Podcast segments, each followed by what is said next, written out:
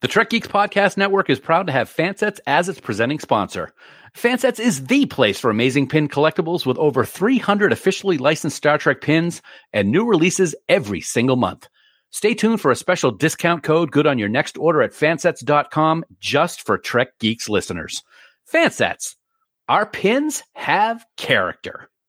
This episode is also sponsored by Science Division, the makers of the galaxy's first interactive Tribble that you can control with your very own smartphone.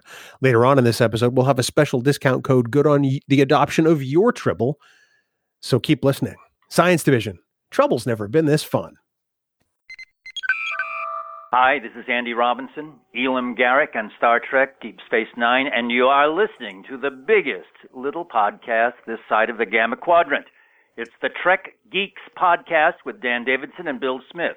Failure to tune in would not sit well with the Obsidian Order.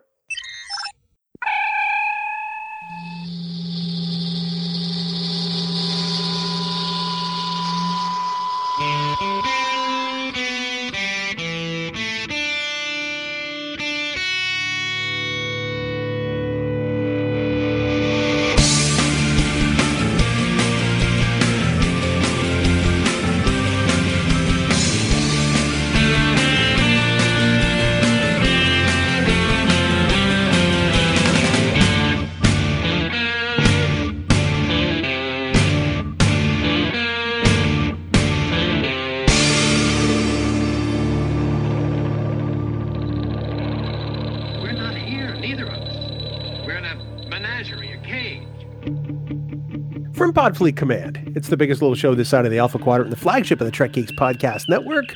Greetings, ladies, gentlemen, children of all ages, and welcome to the Trek Geeks Podcast and episode number 249. I'm your co host, Bill Smith. We're so excited to have you here this week.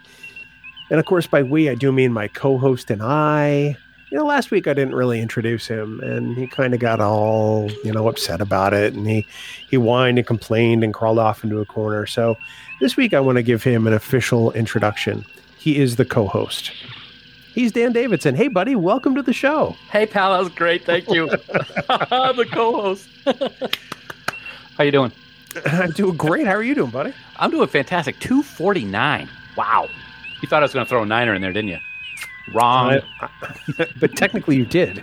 well, technically I did, but who's counting technicals? Unless you're a Uh, referee in the unless NBA, I'm really not sure. Anyway, but it's great to be here. Good to see you. Well, half the time the refs in the NBA don't count him either, That's good point. Good point. or traveling, or anything else. Any of that stuff. Oh, you can get away with six steps in the NBA now. Anyway, sorry, I digress.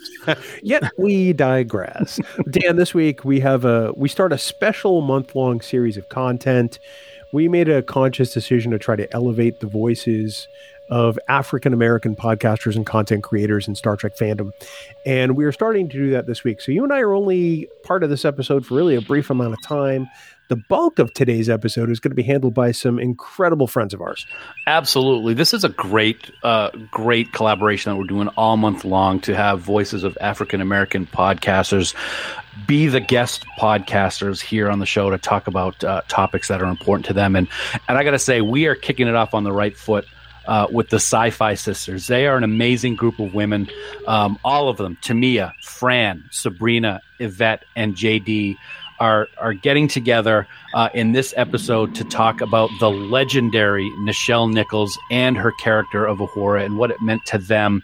Um, and what's so great about uh, these amazing women podcasters is that there's many generations of fans between the five of them. Some of them were alive and watched the first run of TOS back in the '60s, and one of them was born in the in the '90s. And I mean, it's just a it's amazing to be able to get that perspective about this character from people that are such different age brackets. And it's it's an amazing, amazing amazing listen. It really is. And I think the thing that people are going to notice right away is just the amazing positive, you know, vibe that this conversation has. It's something that uh, you and I were really excited to listen to when we Yeah. first heard it a few days ago. And uh, and since then we've been excited to let everyone else hear it. And that's going to happen in just a few minutes. Before that, Dan, why don't you tell everyone how they can get in touch with us for any questions, comments, or um, I don't know, um, maybe they want to send you possible introductions for Dan Davidson in future episodes. Oh, that would be great because yours are getting kind of old. Uh, it's very easy to do that, man. We definitely want to hear from you. You can go to trekgeeks.com slash contact and there you can send us an email, a voicemail. You can chat with us. You can tweet right at us or you can go to Facebook and head over to the official Facebook group for the Trek Geeks podcast network. It's called Camp Khitomer. It's the most positive Trek group on Facebook. We don't allow any trolling. We don't allow any gatekeeping. We only want people celebrating what they love about Star Trek. So just search for Camp Khitomer. We'll let you right in. And we want to thank our wonderful admins, Haley, Jackie, and Fark for the amazing they, job that they do running the camp. But you have to also please remember that any comments or messages that you leave us in any of these places may be used in a future episode. Bill. Wow. I'm still amazed that you can do that, but yet not get the name of the show right on occasion. Geeps. Trek Geeps. That happened once. It did really happen. Yes, it did. Way to go, buddy. Way to go.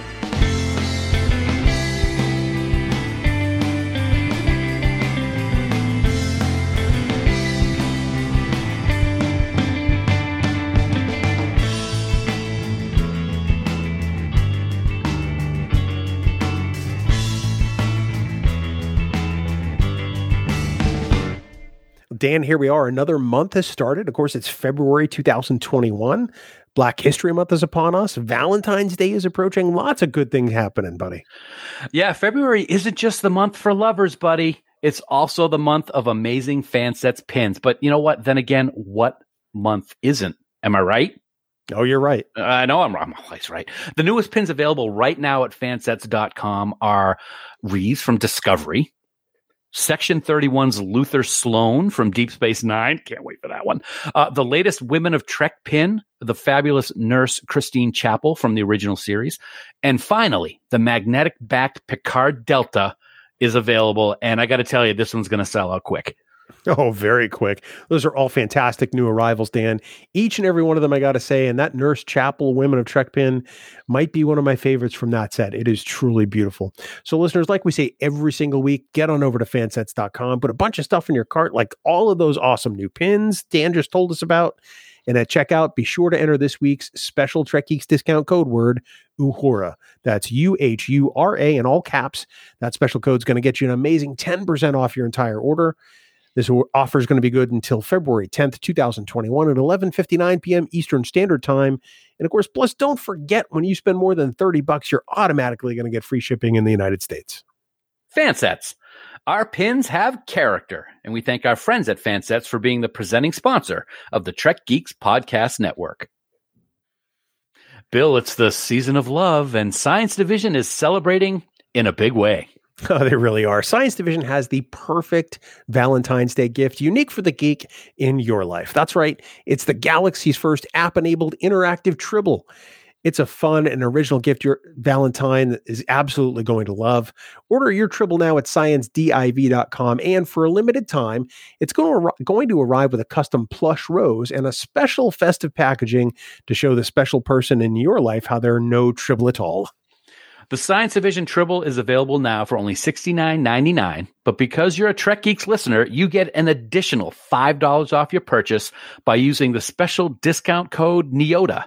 That's N-Y-O-T-A in all capital letters.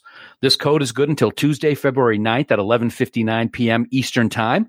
And as always, remember, discount codes are not dangerous. In fact, uh, they're pretty awesome. That they are. Science Division. Trouble's never been this fun, and we thank our friends at Science Division for sponsoring this week's episode.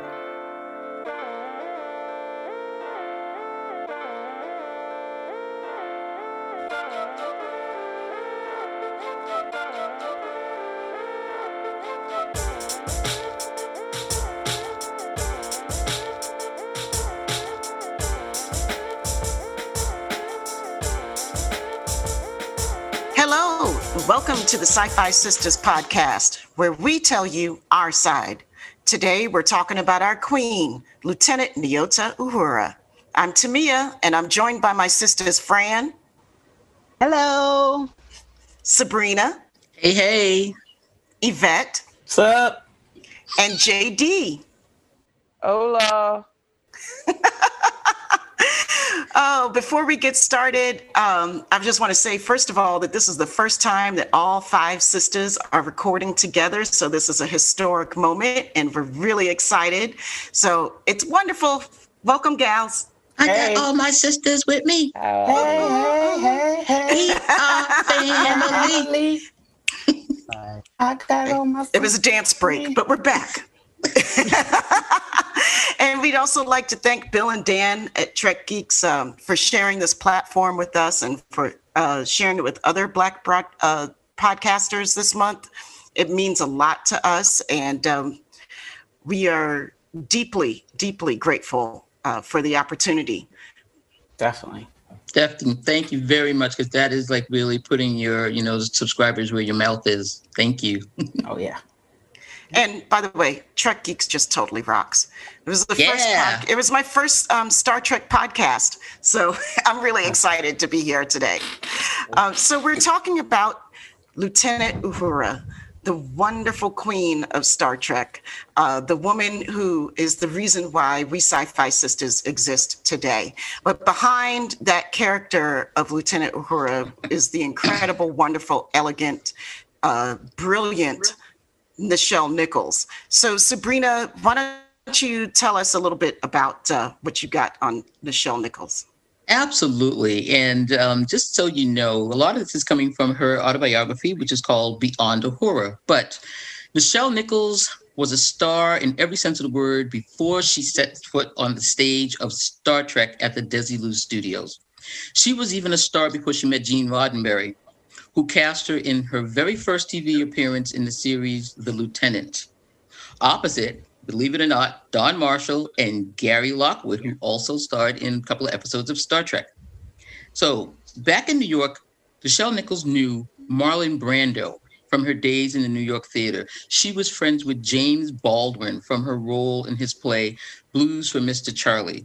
She toured as a dancer and later she was featured as a singer in Duke Ellington and Lionel Hampton's bands. Mm, she mm, made mm. it to Broadway in Porgy and Bess with Sidney Poitier and Sammy Davis Jr. And she appeared in films with James Garner. And she was offered from this a very lucrative contract with MGM, following in the footsteps of Lena Horne, Dorothy Dandridge, and Ruby Dee.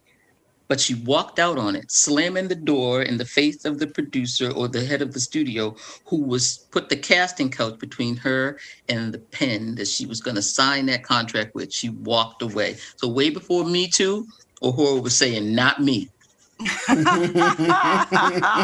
Our sister was doing it. Yes, that is who we are celebrating today, Nichelle Nichols. All right. so, when you guys think about Lieutenant Uhura, sum up to give me one word that you think of when you think of Lieutenant Uhura. Uh, Fran, Inspirational. nice. JD, what about you? underutilized. Mm. Mm. Go on, sister. Three sci-fi sisters snaps in a circle on that one. That's for sure. Yvette, what about you? But first, because she was Ooh. the first. yeah. Period. Period. Yeah. Sabrina. Transformative. Yeah. She absolutely transformed my little life. That's so true. And you I, I always think of uh, elegant Mhm. Yeah. every time and you know, uh, I know that's uh, some women like, oh really? For yeah, you're gonna go with elegant? I do because there's so much power in her grace. Oh yeah. You know? Mhm. I love her for that. Elegant So- was one of mine on my list. So. Elegant was on your Mhm. list? Yeah. So- okay, good. I'm glad I'm not alone. Nope. And she was so graceful. She Mhm. was graceful on that screen. She was. Very graceful. Yeah. hmm So we have some myths about how she actually got this role, though. And, uh, you know, Sabrina, you had some thoughts about that, right? Yes, it's, it's been a lot of yeti, yeti, yeti about how she got that. I think a lot of it happened, you know, after all of the different books came out by various stars of Star Trek about how she got the role and her relationship with Gene Roddenberry and what was going on. But um, she was very clear about her relationship with Gene in her own autobiography that, yes, it was a very, very loving, deep, and, and serious relationship. She was talking like marriage, it was all that and a, everything you could think about. But I think what people don't realize is that that relationship happened well before Gene was doing Star Trek. And so it was well before he was dating Majel. So there might have been a little overlap in that mess, but mm, I think I'm going back to Yvette's word first. Another one. hey, but um, you know, so I think a lot of the a lot of the speculation is that the the affair was going on while she was doing Star Trek, and that was why she got the part. And I would like to say, no, that is not true. Debunk that myth, girl. Debunk that myth. Uh, then the other myth we want to talk about a little bit, it's not really a myth, we're going to get into it a little bit more uh, later, is that, you know, she had a position in this show which was really just dress up and she was there just for because she was so attractive but we'll go into later that that's also not true because her character was really key on that bridge mm-hmm. and she did quite a few things that you know saved the whole daggone ship. So that was you know the fact that some people refer to her as a secretary on the bridge we like to um ready ladies debunk that myth. Debunk, debunk. that myth. Debunk. All right here we go number three and I'm gonna say it, and we're all gonna do a chorus of you know what, the kiss. Can we get a big? Oh, oh. my God! Come on, come on about that kiss. I'm so sick of that. That was mm. It was actually a kiss. No. no. go on, friend. Friend, I'm gonna let you go ahead. Debunk that myth, girl. No, I don't know what that was. I, have never seen a kiss like that in my life. I mean, vampires kiss better than that. But anyway. And we are just so tired of talking about that kiss because it's just like what in the world? I mean, so we know for a fact that the kiss was supposed to be scripted in there, and uh, she was supposed to kiss Spock first, and then there was the story that she, you know Shatner said he wanted to kiss her, you know, and he's kind of like a little instigator and all that. If you're listening to me, Bill, and I know you are. How you doing, boy? How you doing, Bill? Hey, Shat, how you doing? Bill. But anyway, Bill, what's up with that? I mean, why were you trying to get into everything? So we're gonna debunk that myth. He was that, the captain. yeah, that wasn't even a kiss. She was trying to get away from him the whole daggone time. Well, sure you know, was. I mean, here's, I mean, what nobody talks about with the kiss is that, you know, that it was really uh, enforced. You know, it was forced. Yeah, it was. It was not consensual uh, for mm-hmm. either of them. Mm-hmm you know but even in the midst of it uh, she says i am not afraid you know mm-hmm. and um, you know she's she was so strong you know and she's telling like she's telling i think she, she was talking to the audience as well as talking in her yes, role i agree you know yeah. that like i'm not afraid like y'all mm-hmm. shorties i'm going to show you this mm-hmm. you know yeah. uh, so i mean it still it still was amazing i love the fact that they purposely messed up all the takes mm-hmm. except for one so that they would have to have show to. that one yeah. that one take that was brilliant too so never, you know mm-hmm. i'm sorry go ahead i i'm as you all know i'm just finishing tos now so i used to hear about that kiss like my whole life um, white boys always want to say oh, but you know they had the first interracial kiss. And I'm like, okay, and, you know, whatever. Then I said, you know what, let me watch this thing. And I'm like, what the? Is this a kiss? Is this the is this what they've been talking about all these years? I'm like, there is there's nothing going on here. Right. You know, it's just a it's just the same. Well, they're pretty much all the same script. So, you know, I was like, this is nothing special. And then they started with the whips, and there were other things I would have thought about more than that, whatever that kiss supposedly, my air quotes. So there was a right. lot going on there besides that forced. Mm-hmm. You know, it, wasn't it was a, a forced lock. It was a yeah, forced was, lip lock. It wasn't yeah, even. It was, it was not a kiss. Okay? But I, I'm just I'm just always amazed that people always bring that up. when Happily. they talk about TOS and you especially when you say, you know, there's a lot of issues with TOS and the first thing they say is, "Oh, but remember the they had the first interracial kiss." And I'm like, "Really? This is what you're talking this this is your this is your proof that this is such a great show?" You know. But okay. But That's my in its rant. defense, That's it my was a big deal. The lip lock was a big deal, but we're like, that isn't a kiss. Like, uh, Yeah, I thought Right, it was it's a not- kiss. you know, See, I really you know, thought it was a kiss. Yeah. There's a generational difference when looking at it now. You know, I mean, we're so used to seeing things very, very differently, and we live in a different world. But that's a perfect segue into Nichelle Nichols and Lieutenant Uhura's impact on the world at that time. You know, so Fran, you know, why don't you tell me, tell us a little bit about what it was like for you when you first saw her? Well, okay. I was a little 11 year old child, born and raised in the South, was living in the South at that time. And I saw this lady, I was, I, I think I looked up from a book or something, and I saw her um, on the screen. And it was in black and white. I didn't know she had on red because we didn't have a color TV at the time. It was 1966. And uh, I looked up and I saw this lady, and she was on the stage with these other guys, and she was talking really, you know, like she was articulate, and she was, you know, telling them what was going on, and they were actually listening to her. And at, at that point, we were colored at the time. Mm-hmm. And 1966, this was really, really a breakthrough for little colored girls like myself at the time. And I always, I'm like, oh my gosh, look, she's up there, and they're listening to her. She's up there with the, with the guys, and they're actually listening to her.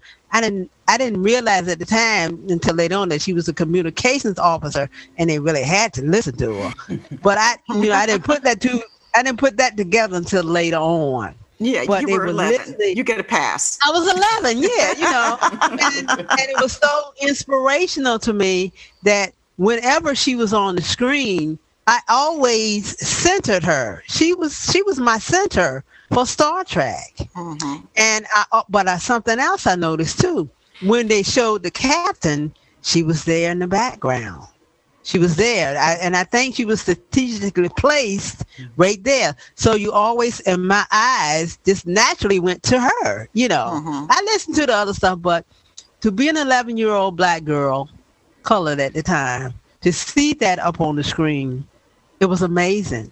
It was awe inspiring and I've been a Trekkie ever since. And she was, like I said, inspirational to this little geek girl, you know, who read all the time and saw this lady up there, and I just, I just fell in love with with her and the character and all that stuff.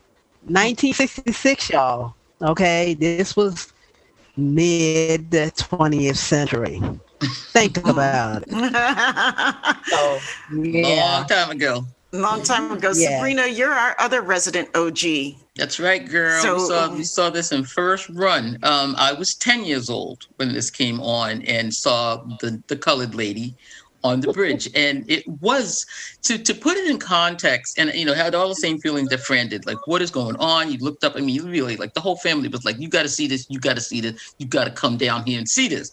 And so, but the thing is, I was also that little you know blurred, as you say now science fiction book club. I have big thick glasses. I was reading A Wrinkle in Time. I'm that child.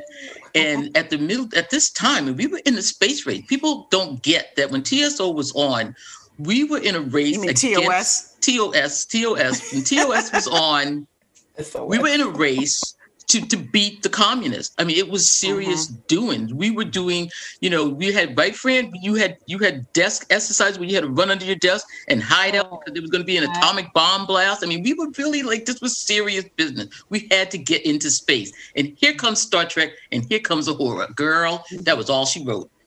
Mm-hmm. I bet. I bet. She was She's amazing. line. She was on the front line. She was on the front line and we were like, "Oh, we're going to get into space. We're going to beat the Russians."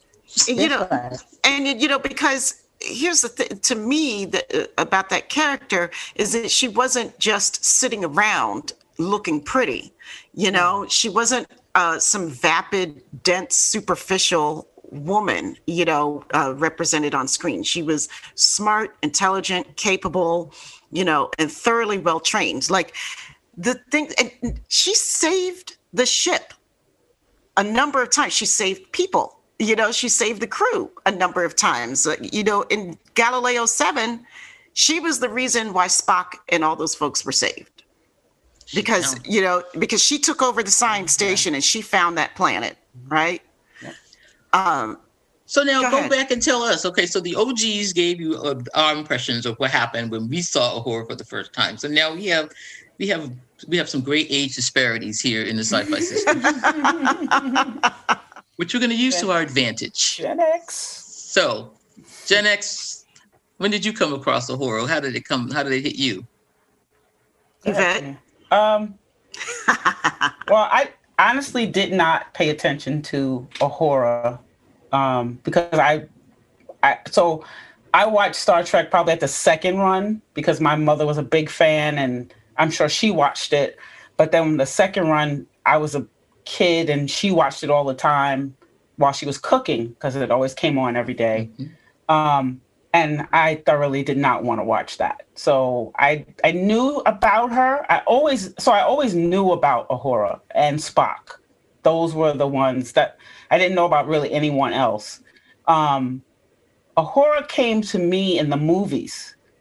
Uh, like I said, I knew who she was, and I always, every time I went to the movies to watch it, I wanted to know, okay, so what do they have in Uhura do? I want, to. I make, she better not just be sitting at that damn comm station. I want to see her doing stuff. Um, so that's how that's that's Uhura I know is from the movies. Um, and now in the books, I, I you know if I read the novels, they usually give her a little more, uh, little more stuff to do. It's not great, but you know she's doing more stuff. But yeah, I I, I didn't pay attention to her when she was on um, on TOS because I honestly just didn't want to watch it but I knew I knew she was there. So that's why I said when I said when I think of her, I think of first, because even though I didn't want to watch it, I knew what that show was about. I knew what it meant. I knew it meant that Uhura was on there. I knew her significance. Um, It's just that I didn't want to watch Star Trek.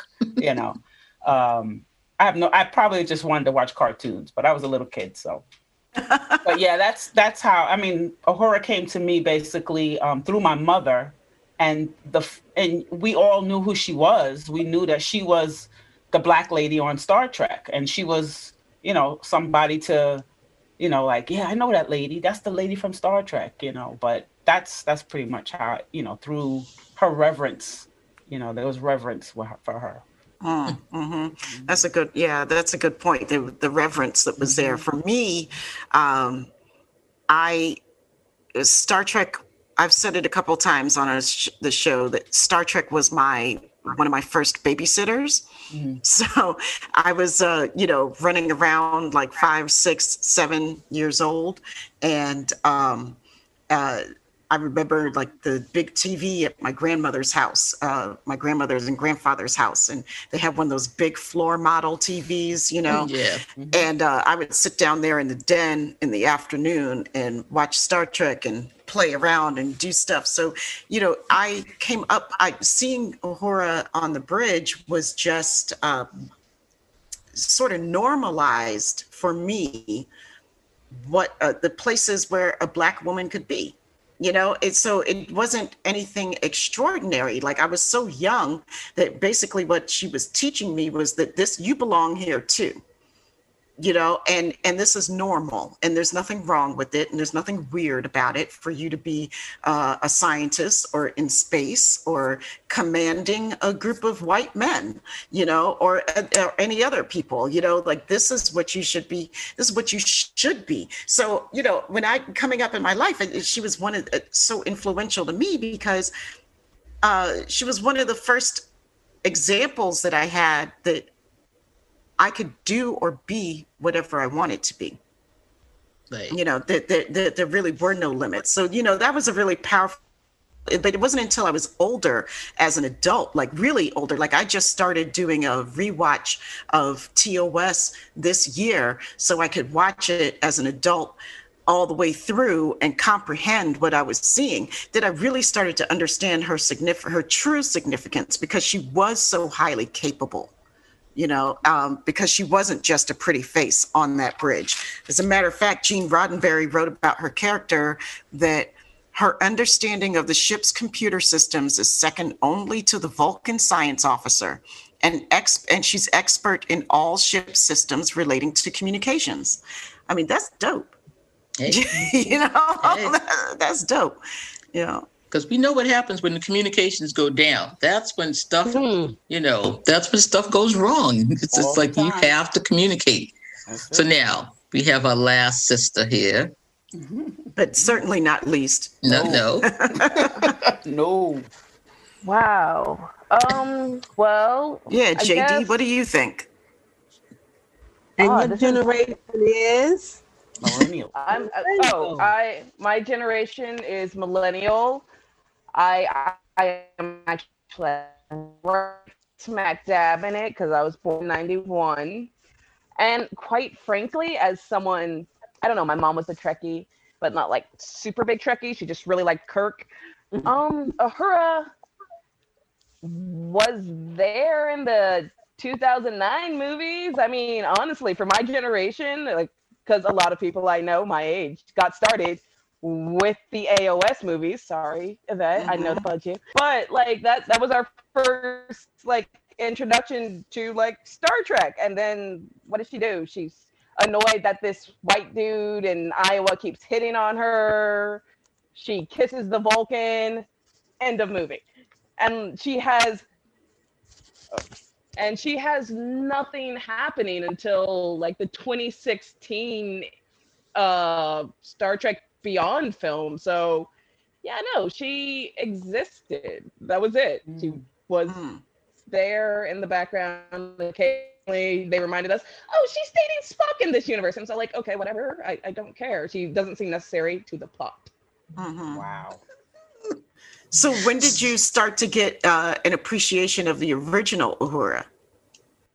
Uh, not till I watched the original series, because honestly, beyond that, I mean, the most modern thing is going to be the new alternate universe, and then we have no mention of her, and so I don't know, like for people who probably just got into it and don't know anything about uh, the original series, because I know also a lot of people my age don't like to go back and watch this poorly filmed thing. We like things in HD.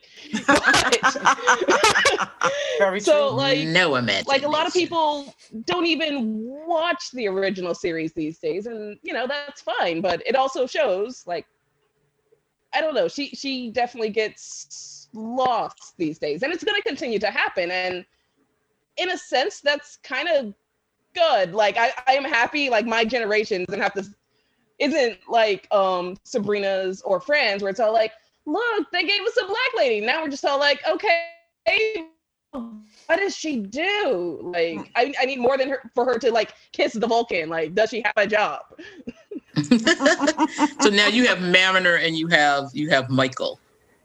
Yes, which is a lot better. And I hope like for like my niece, my youngest niece's generation, I hope one day she looks at it and be like, why does it take four seasons for a black lady to become the captain? What the hell? and that's just what she's gonna say. she is gonna say it. I'm like, wow, really? It took that long? However, however, Michael has always been the center of that.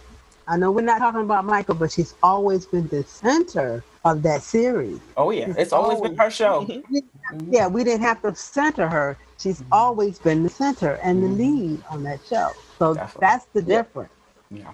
No, it may have taken her three seasons, but it's her show. She's number one on the call sheet.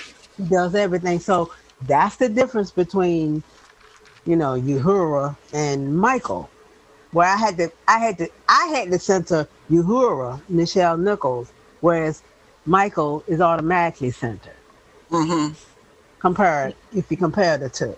hmm Right, right. And we, you know, so when the when they start talking about like, well, what did she do? then you can refer them back to the original series and you can show them Uhura actually doing things like saving the crew, you know, multiple times over, you know, you know, like in Who Mourns for Adonai, she's the one who uh, she had to rewire the entire uh, communication system to um, subvent uh, the the uh, jammed frequencies that Apollo made, so that they can get in touch with them on the planet. Yep, Uhura saved everybody. Yeah. You know, she manned the science station. She manned navigation. I'm telling you, boy, she she was- commanded. She took command of the ship. Like she was no slouch. You know, she was no Yeah. slouch. But I think that. Uh, you make a really valid point as to this current iteration of Trek that, uh, you know, uh, she was certainly underutilized, to use your word. Other, She was. And and other that's a, Trek. huh? Other Trek. Yeah, other Trek, the other Trek. But there's no judgment here, you know, because somebody's least favorite Trek is somebody else's favorite Trek. Very and, true. You know, and Well, I love all Trek. I all just Trek have, is you know, good. All, Trek, is good. More more Trek is better. it's so true. Uh, you know, but you, and it kind of it brings us to you know the, to this other point, uh, your JD that you brought up so nicely. Like, I mean, it came in Star Trek history as far as black women who were had significant roles to play in the show. It goes Uhura, Michael Burnham, and mm-hmm. that's like 50 years in between. Yes, You know, like Voyager had no black woman No. in any in any role. That's why I wasn't watching. But no, I was watching no it. I was joke. watching it. I was watching it, but I, I was wasn't watching feeling it. it. I was like, wait, the sisters. Wait. I wasn't feeling it. You know, Tuvok's Voyager wife. That's it. Voyager felt like to me like the difference between feminism and womanism. Right. Like, Yeah. you know, like Yeah. Voyager was a bunch of white ladies that were like, I want to go out and work for equal pay. And, you know, and like Left us everybody- like, behind. left us behind so we could take care of their kids while they went out to work for equal pay. You know what I'm mm-hmm. saying? Like that's a wow. that's what Voyager reminded how me that's of. how we feel about wow. She went there. Yeah, she went there. Just saying. Just saying. I ain't taking care of nobody's goddamn kids. But yeah, no. To, Do me, not right, do not send anything to our website. Send it right Please. to Tamia. I ain't taking care of your kids. right. But the sister's right. I'm gonna be with you, Tamia. Come on I'm with now. you. I'm with you, sis. I got my own damn kids. we had really, but like, let's think about it. You know, we had the black woman break through, and she was on the bridge. Right. You know, because Nurse Chapel was down in the medical thing, and Rand showed up every now and then with the chicken sandwich. She wasn't doing anything, and so you know there was Uhura. And then, of course, then we come to the next thing, and, and you know, who's the captain? You get to, oh, wait, wait a minute. No, we were the one that did the marching, and you come swooping in. Right. right. Like We're we're, the ones saying. we got the dog sicked on us, you know. Okay, that is not in the notes anywhere. That is true. just the truth, Ruth. Just the truth. but I mean, it's a it's a severe, um, it's a huge gap, right? It's a Yeah. huge disparity. Yeah, you it know, that, and it took fifty years, as you said, Fran. Was your line? You said when you went to the New York premiere of Discovery. tell- Mhm. what was your line? Oh, I stood up and shouted, I've waited 50 years, over 50 years for this.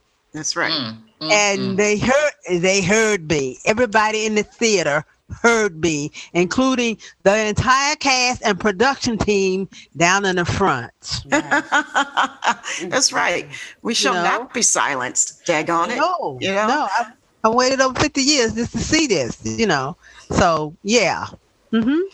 Yeah, but I do feel like you know, um, I do feel like uh, Michael's Michael Burnham exists because there was Uhura. Oh yeah. Absolutely. Yeah. definitely. She's on her shoulders. She's on, you know, yeah. And she Yeah. says so. Sonequa Martin Yeah, she has has. said so. She Yeah. more than once. Yeah. God, I love her. I love Sonequa. I love Sonequa as much as I love Nichelle. This is just so Me wonderful. too. I truly do. I think she's such a, a great um, inheritor of this role of that she mm-hmm. can play in the Star Trek universe because Yes, she's very cognizant of the importance of representation and what it means to see she and Michelle Hurd, but especially Sonequa at the helm, you know, uh, for what it means for those of us of our melanin persuasion to mm-hmm. see her up on screen with her natural mm-hmm. hair now and everything. Oh my gosh. you know. And remember, uh, I, I remember at uh, Shore Leave, uh, uh, the first convention that the Sci-Fi Sisters went to together in uh, 2018, and we all took our picture with Nichelle Nichols, and Oh I God. had I was holding uh, a picture of her at the con with the uh, uh, at her station with the afro when that in the one mo- which movie was that was that The um, motion picture. the motion that was the original that was the first Yeah. movie in the motion picture right the when she was she and she talked about how she fought to wear an afro she stood strong on letting on wearing her natural hair and that was like a big deal the studio didn't want to let her do it you know i mean it's like the ridiculous the things that black folks and especially black women have Women. to do you know, to, th- I need your permission to wear my hair to come out my head like it comes out my head. Mm-hmm. Yeah. Yeah. You know, And Sonequa has mentioned that too. She said, you know, on the show, I, I want to wear my hair like it like it grows naturally out of my head. What's the problem with that? right? Right. You know, because our hair has been always been politicized, always has been.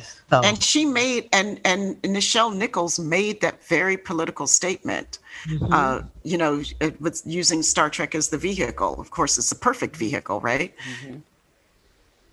yes, it is. Absolutely. Yeah. So you know, I mean, I think she's she's leaving us a fantastic legacy. Yes, she is. I mean, I don't know where the Sci-Fi Sisters would be without her. Well, no, this one, uh, this one right here, I I would not. I don't know because that was that was a very Star Trek has been a huge part of my life. You know, since I saw that thing mm-hmm. at ten years old. You know, and I have friends that mm-hmm. they just know if it's something about Star Trek is going. Some readers watching it. I mean, I speak my my my my ex husband. We used to speak to each other in lines of Star Trek because we knew what we meant. You know, we could be someplace and say something and know like, oh, it's time to go. You know. our second date, our second date was to a convention. That's when I said, oh, he's the one. Okay. okay, okay, okay, okay. So, so the dry years. Let's talk about that. I mean, so we've had this great, and you know what? I want to just say something to, um, you know, Whoopi, because Whoopi, if you're listening, and I know you are, Whoopi, you're my other girl in Star Trek. Don't don't let anybody say nothing different. I just love Guinan. But okay, let's go on, because don't don't forget the whoopster. Um, so, but the dry years. So we're saying, you know, there was a time for oh, for Nichelle Nichols, the dry years, and for Star Trek, when we didn't have anything going on, and, and like we're saying right now, these dry years where there were no black women in these shows, we had to wait until we got to Deep Space Nine, and then we come up with, you know, Cassidy, Right. and it was what? How many years? It was, it was just going on and on and on 30 forever. maybe? Hmm. Right. And then Cassidy, of course, was a side character, Side character. even even though she was important to the main character of the show. Mm-hmm. But everybody on that show was a side character. Not like that though. That Well, not- she was, yeah. a, you know, Yeah. I mean, Yeah, she was a she was a- true side character. Yeah. Yeah, but You but know, she Right. definitely did it for me though. Howard, she was a strong character Mhm. in it. She wasn't just, you know, she was a captain of her own. She had her own business. She was a captain of her own ship, and she's, you know, she stood up to Benjamin. You know, it wasn't like, oh, whatever you say. She wasn't like that. She was always strong, and I love the fact that she was the captain of her own ship. And Yeah. she did what she wanted to do. She even went to prison for her pi- for her principles. Oh, Right. don't get us started on that mess. you know, Okay, but she did. that's that's what the, the character did because she she was delivering medical stuff, but and she had to go. But that was she stood up for her principles. I, that's what I would say because she could have said, "Well, no, I'm I'm um you know Captain Sisko's girlfriend. I can't be doing stuff like that." But she didn't. And then they got rid of her for a while. Then she came back, and he took her right on back. Like, okay, come on, here we go. Let's go. I- Like I mean, love. Let's get That's a great. That's a great point. You know about Cassidy because I mean, and that does show that there was some progress. You know, in the representation. But I mean, DS9 is that rare gem. Yeah. You know, and DS9 was that really rare, is. rare gem. Yeah. Very And um, you know, if we look at the rest of Star Trek at that time, uh, if we look at Next Gen, I mean, don't even get me started on Next Gen.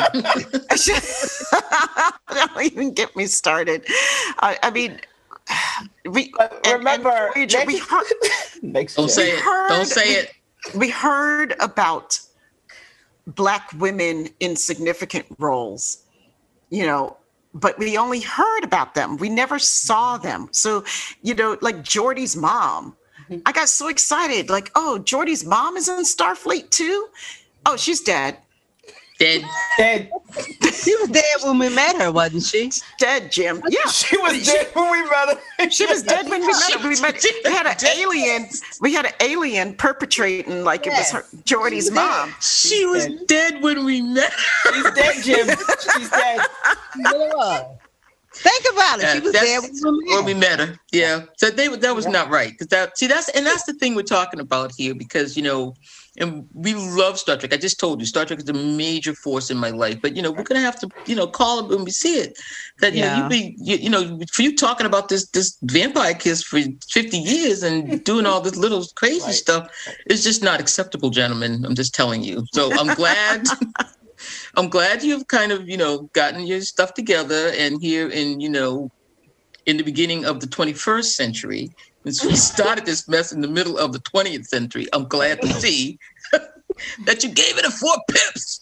But um, Yes. yeah, but you know, Uhura from the time we, from the time we started with Uhura, I mean, she just really the first, the elegant one, the transformative one, the underutilized one. She's the one. She's the Does one. anybody have a favorite Uhura episode? Um, I won't. I, don't, I won't say it's a favorite episode, but it is one that has always stuck with me, Mhm. and it's the episode "Bread and Circuses," the Yes. Gladiator episode. And like, she's really not in it at all. It's all Kirk and McCoy fighting in this stupid gladiator thing. But then once they get off, like at the end of the episode, these idiots are sitting around like, I don't understand what that sun was. What is this sun he was looking for? I didn't see no sun. And she just comes in and is like, dude, it's a religious reference. Do y'all not read? She did read them though. She was like looking at them like, it is, is it the She son did, of I know she was. She did have that look on her face, like, Like, it's okay, not the idiots. It's These the are the son of idiots God. that I work with every day. every day, third day. Y'all didn't get that? Yeah, no, that's not the son they're talking about. You know. And it's hilarious because yeah. like you have the whole episode. Kirk and them are like trying to figure out what is this sun. Even when they get off the planet, they're still like, I still don't get it. And she's like, after listening to them for 30 seconds, she's all like, he's talking about Jesus. But she doesn't, does she actually say Jesus? No, oh, no, No. she It's the said the son of God. Son of God. But we know It's what not she's the sun talking up in the sky. Right. It's the yeah. son of God. I know, right? Yeah, ding dong. No, you, you did the line almost perfectly. of course. Ding dong, sir. like Ding like dong, Jet would sir. say. Right. The I would love, say. I love uh, Uhura in Charlie X um, because we get to see Nichelle Nichols using some of her other talents, and we get to hear that lovely voice when she's singing to the crewmen. You know, they're all in the in the rec hall together. Mhm. You know, and I'm like, oh. It's it's a it's Star Trek variety show now. Like awesome. I was settling in, you know, settling in like that's with my popcorn. Yeah, yum yum yum. That's great. Yay, Lieutenant Uhura. I was like, I mean, that was the first time that I ever I didn't know that she was had such a beautiful voice. I didn't No. know she was such Yeah. a talented, uh, accomplished vocalist. I knew Until none I of that saw until that I episode. yeah, I knew none of that Yeah. until I read her autobiography. I knew none of that all this time in all these movies, Trek. I did not know that. I liked her in the Trouble with Tribbles. That was great. That was mine. Yeah. I really, I, I, I really like that one when she, you know, she's just, she's oh, she's and she's cooing at it, and she's in the bar, and you know, and all that. And she takes it back to the ship, and the next morning, all these tribbles, all, and Kirk kind of looks at her, and she said, "Oh, but oh, oh, I love it's so they're so sweet, you know." you and, and you and I was on her side. I'm like, yeah, but who know these things were like born pregnant, and she's got all these tribbles, and he's like, "Get, get, please get this cleaned up." But oh, okay, but they're so oh, I liked her in that. I really did. And, and, and- but the guy gave it to her because she was so pretty, the pretty lady. Yeah. I'm just gonna give Yeah, you a yeah. tribble. I said, I bet he's gonna give her a tribble. I know when my notes about like uh, the different shows where that she's been pivotal in, I have notes on the trouble with Tribbles, and I was like, uh, it's all Uhura's fault.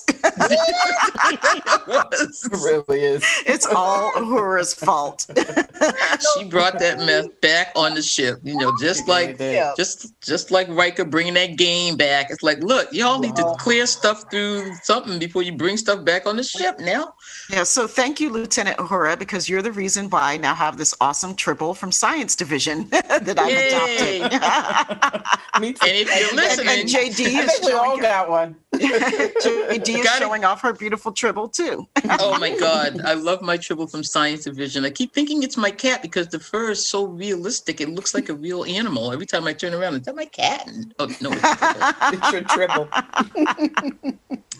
So my favorite one, and it's you know me, I love the Mirror Universe, and it is Mirror Mirror, because my girl came out Oh, yes. looking like, okay, who is gonna mess with me today? She had the Fierce. abs going, I just said those abs. Mm hmm.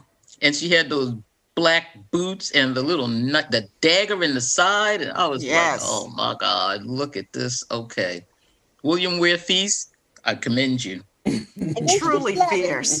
Didn't she slap the taste out of Sulu's mouth? she She sure did. slapped the taste out of it for real. He had jerked back. She really.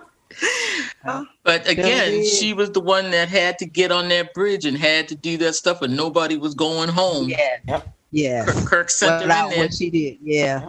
She distracted and pushed And the like, button. let's think about this. You're the only one that is not from this universe. You're in there with all these crazy asses, and you're on this bridge, and you got to get this guy to come back over here and look at this.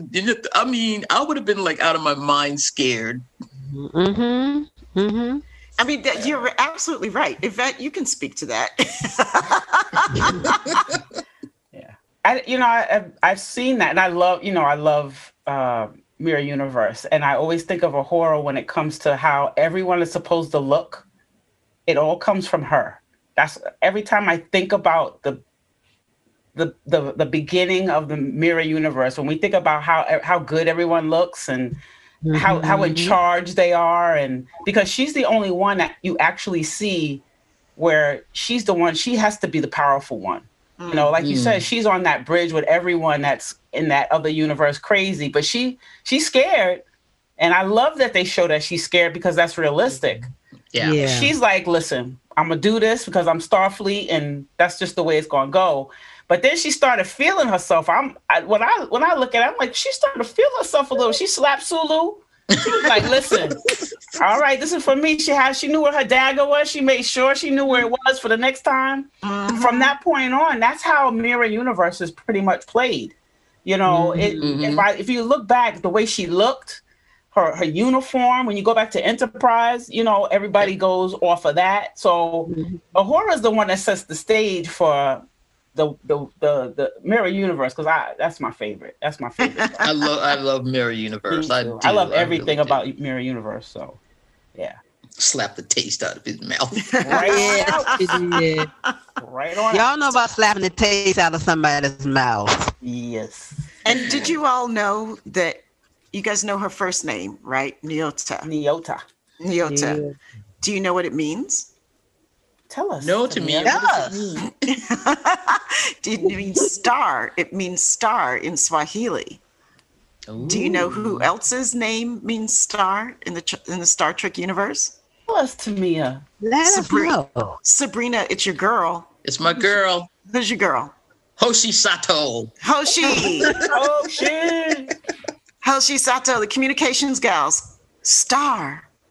I could just see them you. in a in a 1980s cartoon, like with stars all dazzling. The two of them.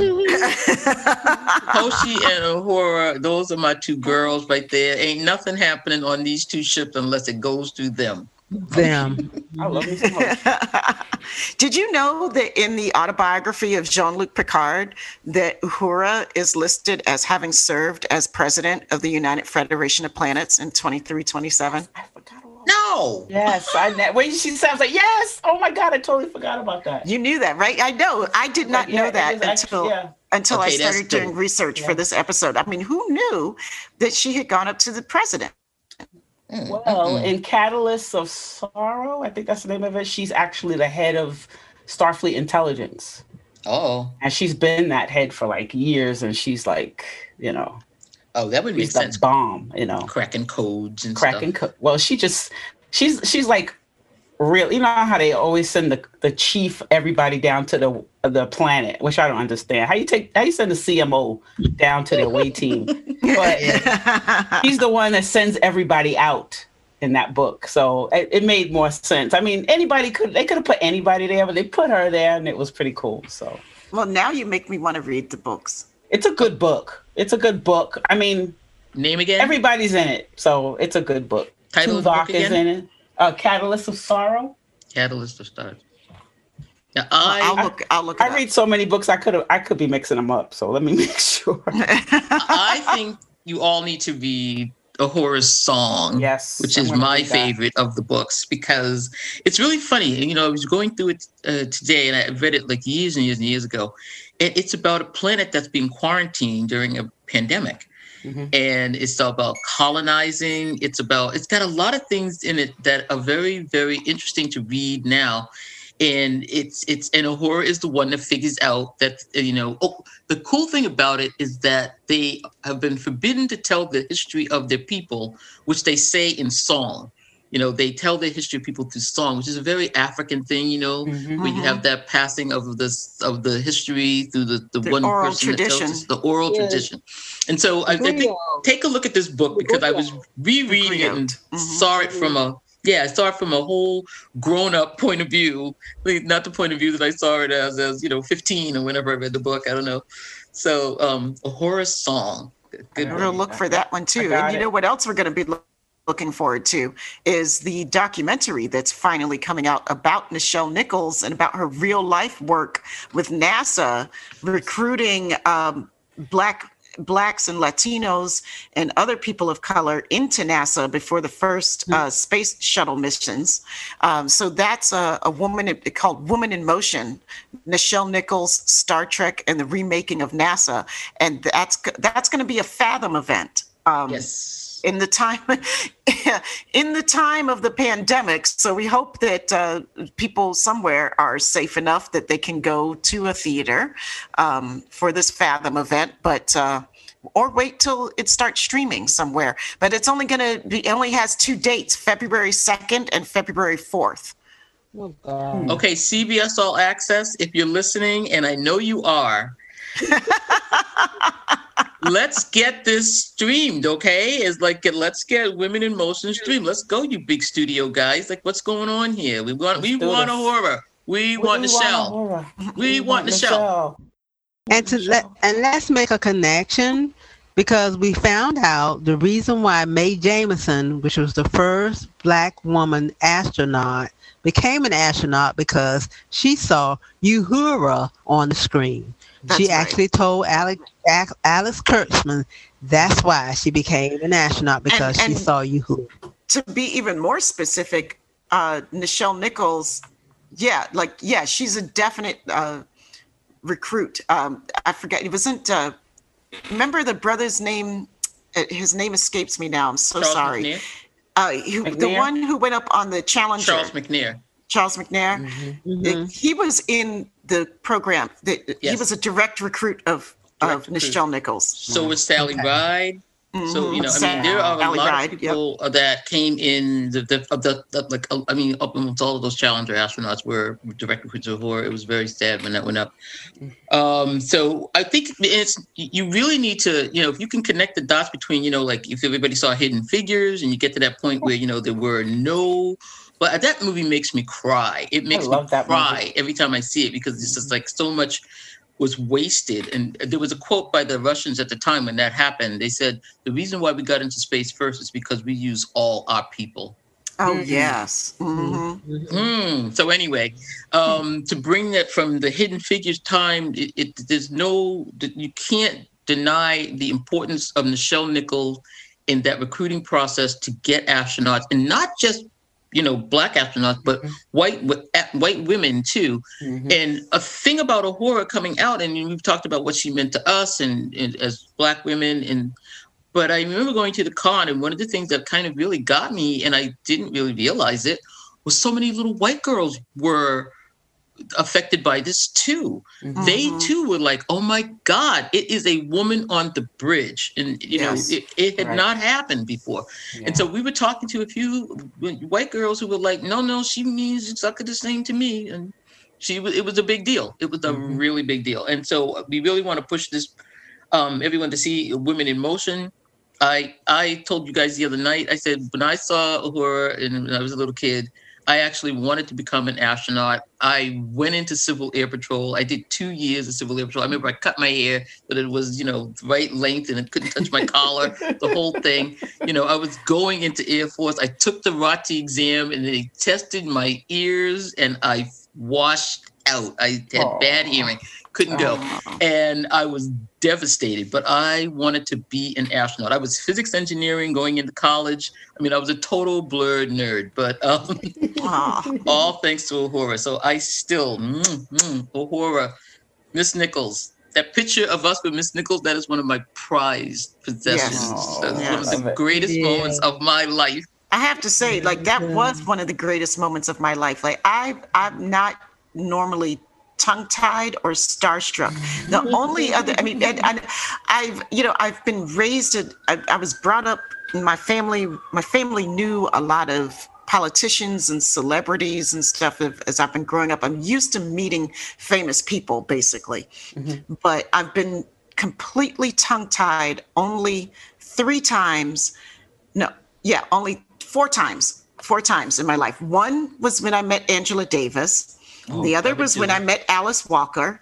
Oh. The third one was when I met Octavia Butler. Oh, and, the, and the fourth one was when I met Lieutenant Uhura, Nichelle Nichols. I, I I was I was so overwhelmed at the magnitude of what she meant to me you know, personally, that nothing could come out except for, you know, just thank you, thank you. But I remember I cherish that moment with us um, in in this show. I mean, and and uh, when we got to meet her, because she was so overwhelmed when she saw all three of us at that time. There were three sci-fi sisters. When she saw all three of us together with that photograph of her and her natural hair, she started crying. Yes. All wearing our disco shirts. It was All like it's wearing our coming disco around, shirts. coming all Yeah. the way around. We were all up in there Full, like, full circle. this is Yeah. so wonderful. So it was really touching. So, you know, I think we've had a, a it's been wonderful to um, sit here and talk about her and what she means to us and, and her importance in our society uh, today. Um, any final thoughts that anybody wants to put out? Just that I love her. Yeah. Yeah, I love her, and I hope that she gets to hear this. You know, um, Nichelle, if you're listening, And I know, and I you, know are. you are. Miss Nichols. We love I you. mean, I mean, Miss Nichols, Auntie Nichelle. our Auntie. queen, our That's queen. right. We love you so much. And uh, so I just want to say thank you uh, to everybody. Thank you, sisters. This has been a fantastic discussion. Hey. Hey. It's so good to do this all together. Oh, Um, I know. so we'd also love to hear your thoughts, listeners, um, about conversation about our conversation, uh, or about uh, Nichelle Nichols or Lieutenant Uhura. So Yvette, how can people get in touch with us? Well, you can reach us on our new website. It's sci-fi sisters.com. Or you can have fun with us on Facebook on the mothership. And I'm going to spell mothership for you because I don't want you to spell it wrong because you won't get to see us. Spell Sci-Fi Sisters too. Oh, okay. Let me do mothership first. Mothership is M U T H A S H I P. And S Y F Y S I S T A S. Yes, we can spell here. Sisters. Oh my God. Or We're you some can smart gals. We really are. Uh, you can join our Facebook page, which is Sci-Fi Sisters, or and you can join our book club. We would love to have you. We would love to have you for any of those things and all of those things. So come on and join us. Um, I would be remiss, uh, hugely remiss, if I did not give a shout out to the best engineer in the whole or any universe, Dos the Anonymous. Dos the Anonymous. You can reach him uh, at uh, D O S T H E. A N O N Y M O U S 1, the number one, at gmail.com. And of course, we'd like to extend another huge thank you to Trek Geeks, Dan and Bill. Thank you for. You've raised a really high bar, and uh, we hope we've been worthy of your time, listeners, uh, as stand ins for Dan and Bill this week. And um, if you have a chance and you haven't joined the fun over at their Facebook group, Camp Khitomer, please do. It's the best Trek group out there. Best I love Trek Camp Khitomer. Ever. Yes. so, time to say goodbye, y'all. Bye, y'all. Bye, y'all. Bye, y'all. We love you. Adios. Hasta luego. Until next time, we're the Sci Fi Sisters, and we're out of here. Peace, love, and hair grease. LLAP.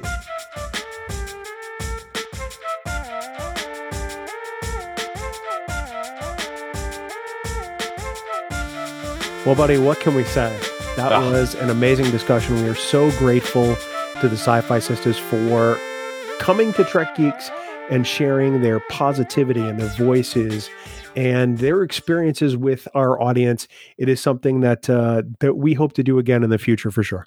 I'm probably going to listen to their podcast more than I listen to this one from now on, to be honest with you. And considering you don't listen to ours, that's pretty amazing. no, they were absolutely fantastic. It was great to get that history from them, from some of them, and and and their thoughts uh, on what an incredible woman Nichelle uh, was and is, and what their that character means to them. It was fantastic, and what a just an awesome way to kick off Black History Month, man. That was just awesome. Yeah, it uh, it really is. We look forward to continuing more about that later on. But of course, Dan, we do have to thank our friends, the band Five Year Mission, for all the music they provide for the Trek Geeks Podcast Network and for the Trek Geeks Podcast. Six years now, and uh, I tell you what, it's uh, it it makes our show sound so much better because to hear our voices drone on and on and on really boy. was just it makes paint flake. That's really what it does. So get it out to fiveyearmission.net. Get all their albums. Get that CD in your hands of physical media because we guarantee you're going to become a huge fan just like we are. I'm a flake. Oh, don't I know it? yeah, thank you. Uh, I got to say though, uh, again, I, I just said it a minute. What a great episode with the Sci-Fi Sisters, man! Just they're they're they're so wonderful, and their topic of conversation was phenomenal. Uhura is a legend, a force to be reckoned with, a beacon of light for so many back when TOS originally aired, and still is to this day. She commanded her station. She stayed strong all the time.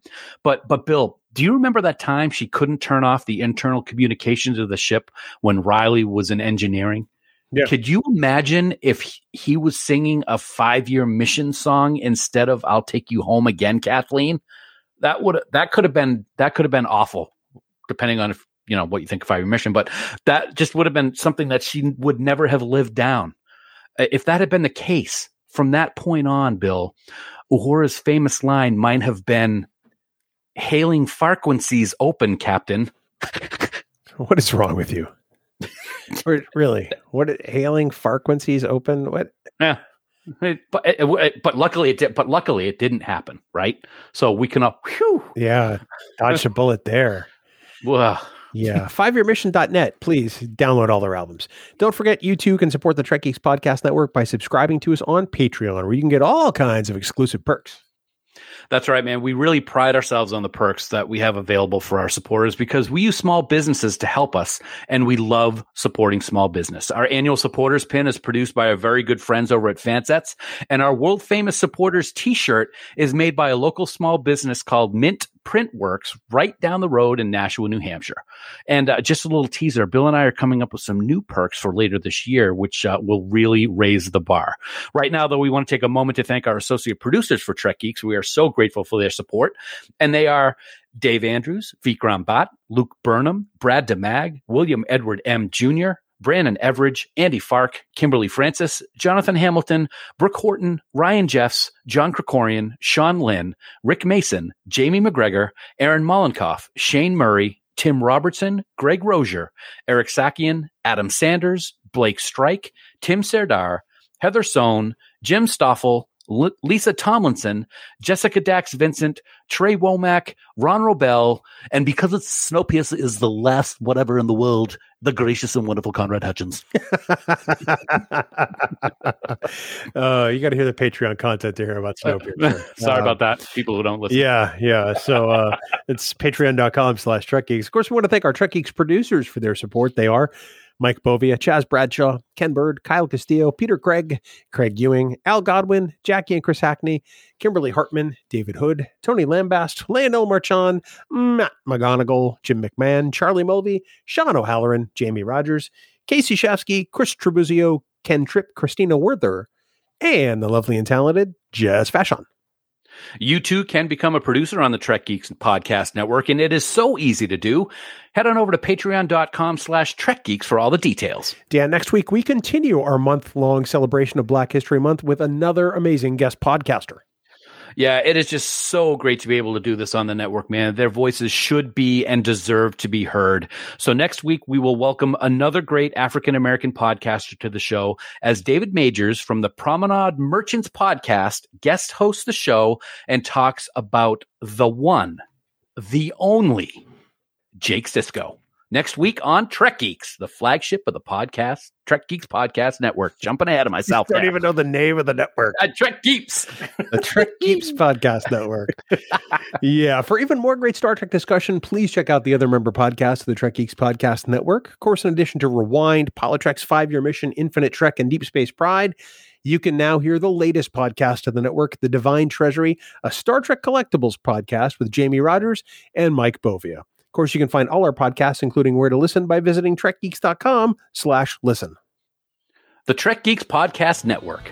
No one talks Trek like we do. And of course, for all the news on all the Star Trek CO, please visit our great friends at treknews.net. For now, this has been episode number 249 of the Trek Geeks podcast. We do hope you all live long and prosper. Debunk that coconut.